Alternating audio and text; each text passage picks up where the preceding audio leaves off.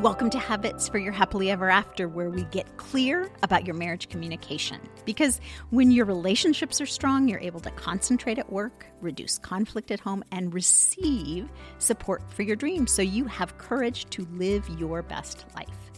I'm Rebecca Mullen, a relationship coach living in Western Colorado.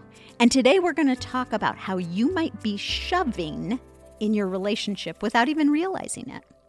We'll also talk about this week's date night discussion, and I'll ask for your stories for a future episode and offer an invitation to you regarding treasure hunts. How often do you use the word should in your relationship? What if I told you that should is killing your relationship? I also want to propose, however, that should is a protective move in your relationship. You are protecting yourself when you use the word should. The good news is that you can change one word, the should word, and you'll change the entire dynamic of your relationship. Let's take a look at the lives of Ash and River and see how this dynamic of should plays out. Hey, we should go out with friends this weekend, says Ash. River, who was looking forward to a fun filled weekend with Ash, suddenly bristles. River feels his heels dig in, and resentment builds in his chest. You're not the boss of me, he thinks. But he doesn't say anything because he's afraid of making Ash upset.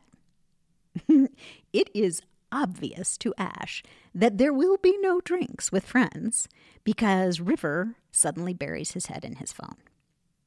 Uh, I guess never mind, says Ash. I'll just go by myself.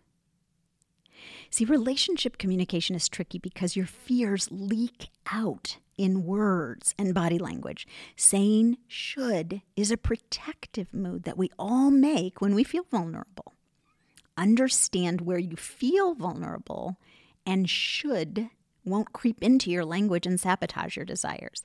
Because should is just a protective move. Ash had this dream.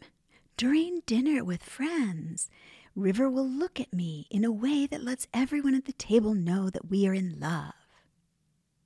See, that's Ash's dream. Ash loves her husband and dreams of these drinks and laughter and and and River stealing a knowing glance across the table at her. It's because she wants that intimacy so badly that makes her afraid and vulnerable. So inside her head, Ash's, Ash's fear sounds like this uh, Instead of going out with me, River, you'd probably rather be with your friends and I'll go to bed alone. So, to diminish that feeling of Ash's vulnerability, instead of inviting River, she makes a statement We should. We should go have drinks with friends. Ash hopes that this statement, this should statement, gives her the distance and protective cover that she's seeking. that is not how relationship communication works.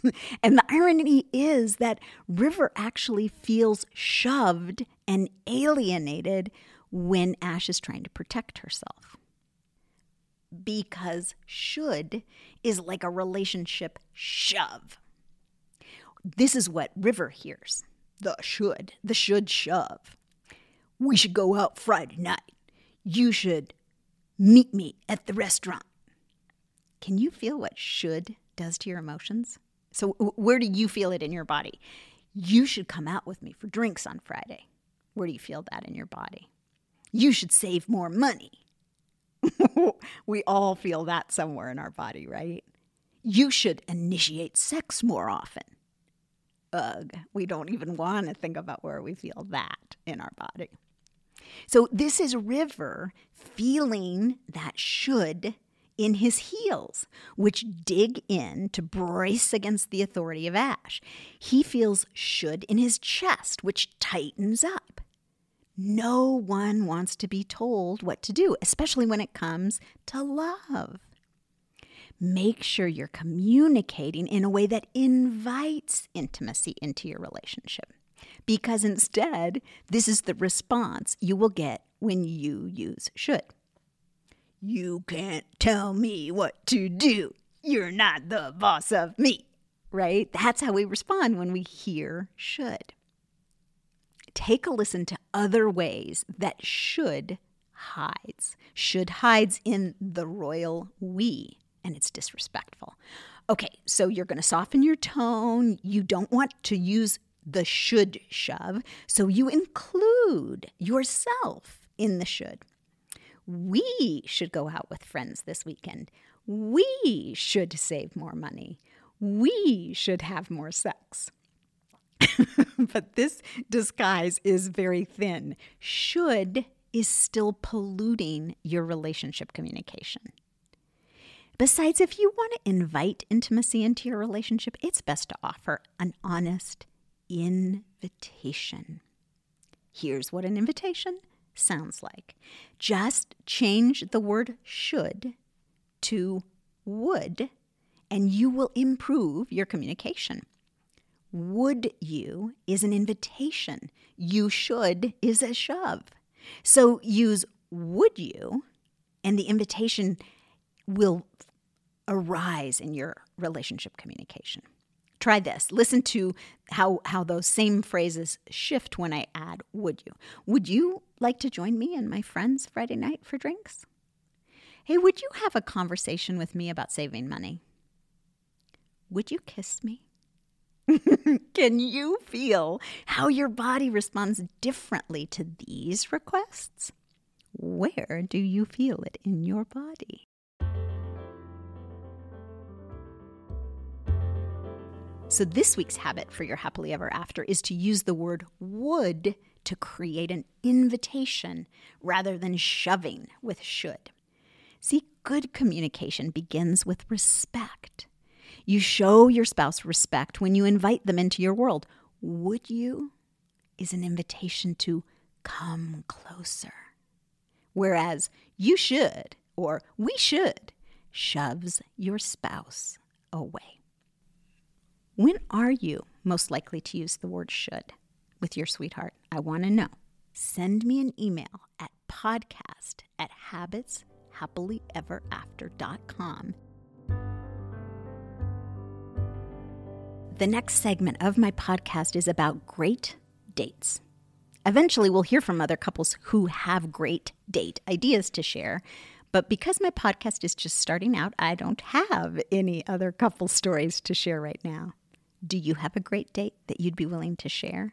We all learn from each other, so sharing your story will really help other couples also have a great date. Text me your great date at 970 210 4480. Or you can email me at podcast at habitshappilyeverafter.com. I want to hear about your great date. And if you're seeking a great date, I'm currently exploring treasure hunts as great dates. Do you want to plan a spectacular treasure hunt? Schedule a session with me to plan a fabulous treasure hunt date, and maybe your story will inspire another couple on the podcast to plan a treasure hunt of their own.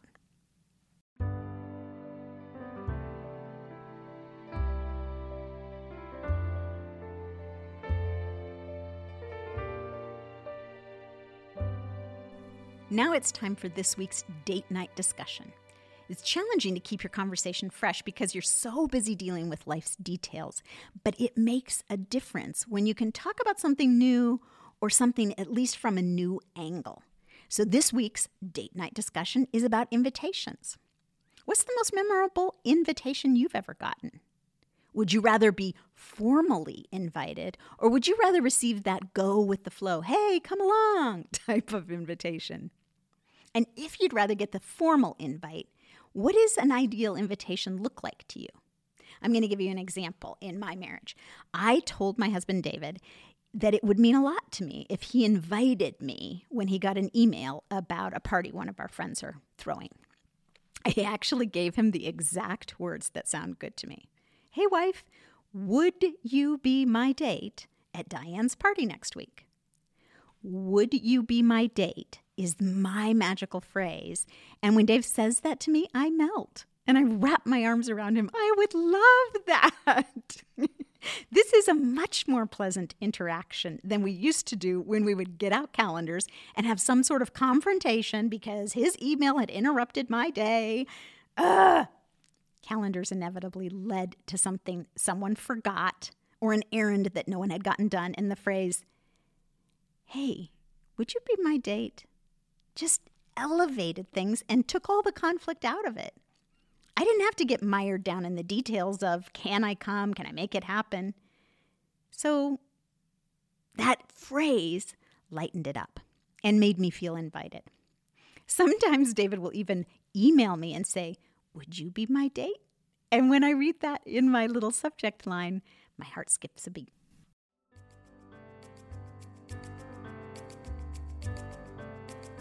That's it for today.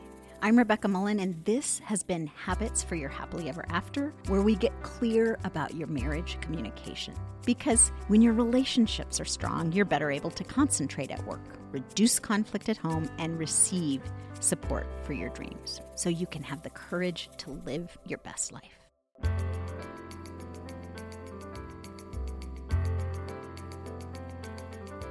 If you enjoyed this podcast, I'd be grateful if you'd send a link to your friend. Habits for Your Happily Ever After is produced by Grace Smith. All our music and sound comes from Walk West Productions. I'm Rebecca Mullen. Thanks for including me in your relationship today.